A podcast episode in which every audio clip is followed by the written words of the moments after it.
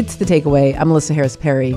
During the past month, the new Republican majority controlling North Carolina's state Supreme Court issued reversals of previous rulings and overturned a trial court decision.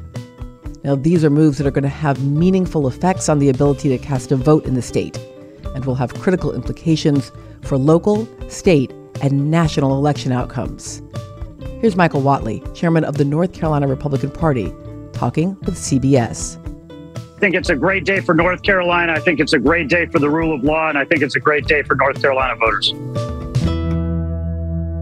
So, in order to think about whether or not this has been a great day, with me now is Ari Berman, national voting rights correspondent for Mother Jones. Welcome back to the takeaway, Ari.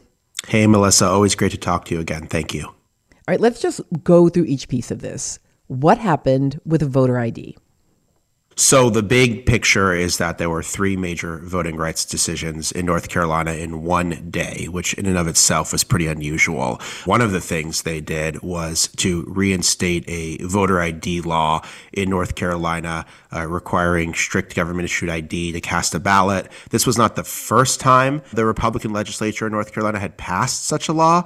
They had put voter ID into a package of laws in advance of the 2016 election that also cut early voting and eliminated same day voter registration, uh, did things like that. The Fourth Circuit Court of Appeals found that that law prior to the 2016 election targeted black voters in the court's words with almost surgical precision.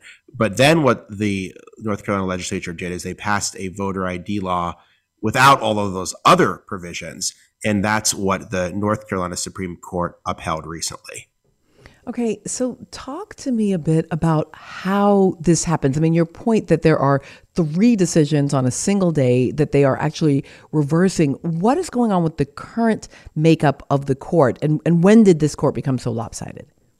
It became lopsided as a result of the last election. There was previously a four to three Democratic progressive majority on the North Carolina Supreme Court. That flipped to a five to two Republican conservative majority on the North Carolina Supreme Court. North Carolina is one of those states like Wisconsin in which state Supreme Court justices are elected. And Republicans and conservatives poured a lot of money into the court to try to flip it. They were successful. And what you saw really felt more like a political power grab than a court doing the normal course of business, because I can't recall any time in which a court has released on the same day three decisions rolling back voting rights in different contexts and also reversing decisions that the court itself had made uh, just a few months earlier. So this was really a brazen exercise of power. This was really the court saying, we can do whatever we want now, uh, and there's nothing you can do about it. Remember, there's now a supermajority in the North Carolina legislature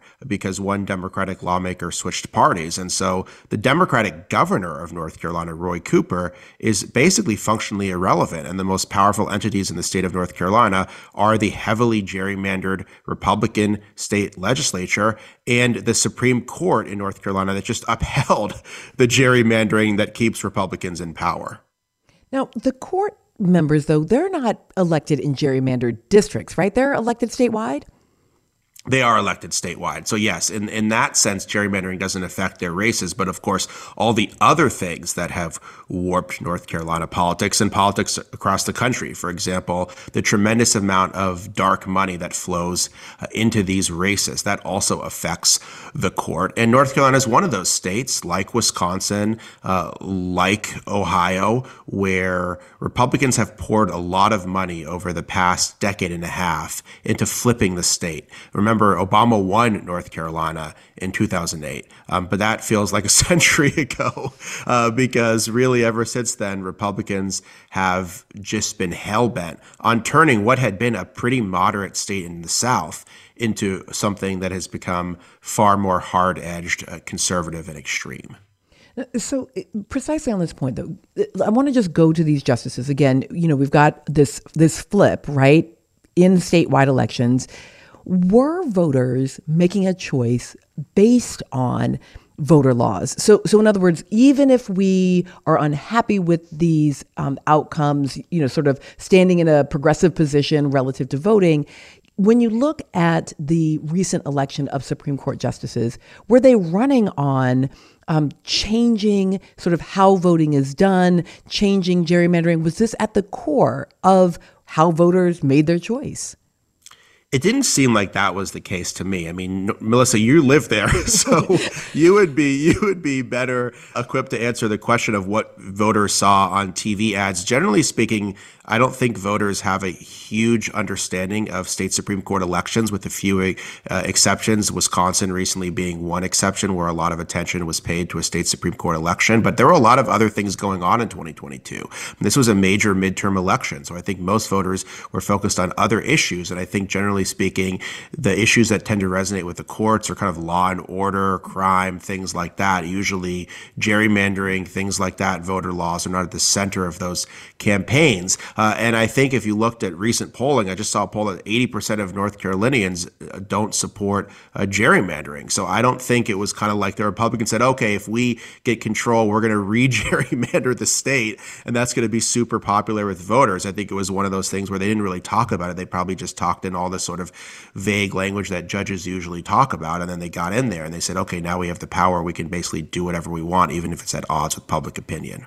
All right, I want to dig in on gerrymandering a bit more here because obviously now this is both um, talking about this is talking about what the maps will look like going forward for congressional and state elections.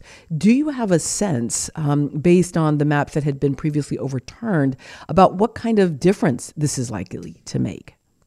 Probably a huge difference. Um, the maps that Republicans passed for the state legislature were considered to be among the most gerrymandered in the country. And the congressional map that a North Carolina legislature passed was also viewed as among the most gerrymandered maps in the country. The North Carolina state legislature passed maps for the U.S. House that would have given Republicans anywhere from 71 to 78 percent of seats uh, in a state that is close to 50 50. Uh, when the court ordered those maps to be redrawn, when it struck those down and ordered them to be redrawn in advance advance of the 2022 election.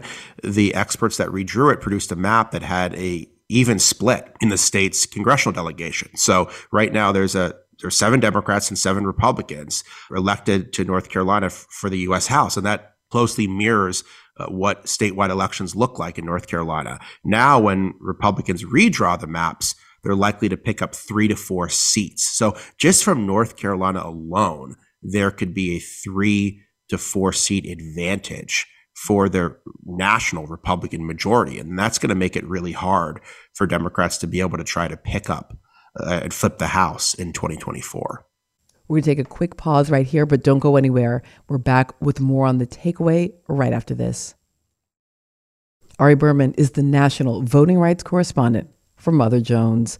What is kind of from a strategic perspective you know, sort of even where Democrats, not only in North Carolina, but across the country, can even start to think about what constitutes a strategy for pushing back, right? That if you're in districts this gerrymandered, then the, you know, sort of normal things of register your people, turn out your base, right? That's sort of how parties and candidates think. And I keep reflecting on your point that in 2008, President Obama won the state, that going back as far as like Terry Sanford, this was really understood to be sort of a purple state in, in every sense. But the part of what seems to have gone on here is that North Carolina's Democrats do lack the kind of overarching strategy that we've seen, for example, in Georgia. That's right. And I mean, one of the reasons why there was such a big push for federal legislation protecting voting rights, which we talked about quite often on this show, was because it would have included a ban on partisan gerrymandering. So the Freedom to Vote Act, which was filibustered by Republicans uh, in the Senate, I guess two years ago at this point, uh, with the support of Democratic Senator Joe Manchin and one-time Democratic Senator Kyrsten Sinema. The, one of the reasons the Freedom to Vote Act was such a big deal was it included the prohibitions on gerrymandering that would have preempted what the state courts wanted to do in North Carolina. It would have said that gerrymandering for federal elections is unconstitutional if it's done in an extremely partisan manner. And so the fact that that federal legislation didn't pass means that there isn't that kind of blanket protection for voting rights and against gerrymandering. And also, you have the U.S. Supreme Court. And of course, hanging over this entire North Carolina case is what the U.S. Supreme Court is going to do, because right now they're weighing a decision on North Carolina that directly deals with gerrymandering. They're basically saying, should the North Carolina legislature have blanket power to be able to set voting laws and redistricting maps. Now, it seems like the North Carolina Supreme Court has already answered that question for the U.S. Supreme Court and said, in this case, that they're going to defer to the legislature. But nonetheless, there's this big question of how much power do state legislatures have to gerrymander maps to set restrictive voting laws? And can other entities like state Supreme Courts, like governors, et cetera, et cetera, uh, oversee that? And right now in North Carolina, Republicans, and especially in the legislature, essentially have unlimited power because they can't be checked by the governor with a supermajority, and they also can't be checked by the current makeup of the state Supreme Court. So Democrats are going to have to figure out a way to, to try to change the balance of power on the court, and that could take a long time. Or they have to figure out a way uh, to win other elections uh, where they would have some sort of oversight of the court or try to win some of these districts that favor Republicans, but that aren't insurmountable in terms of their makeup. You also got to kind of wonder if maybe they need to figure out how to keep the members of their party in their party because this this supermajority occurs because a person who was a Democrat, who was recently elected, who ran as a Democrat, who ran in fact as a pro-choice Democrat, flipped parties. Yeah, Tricia Cotham is who you're talking about.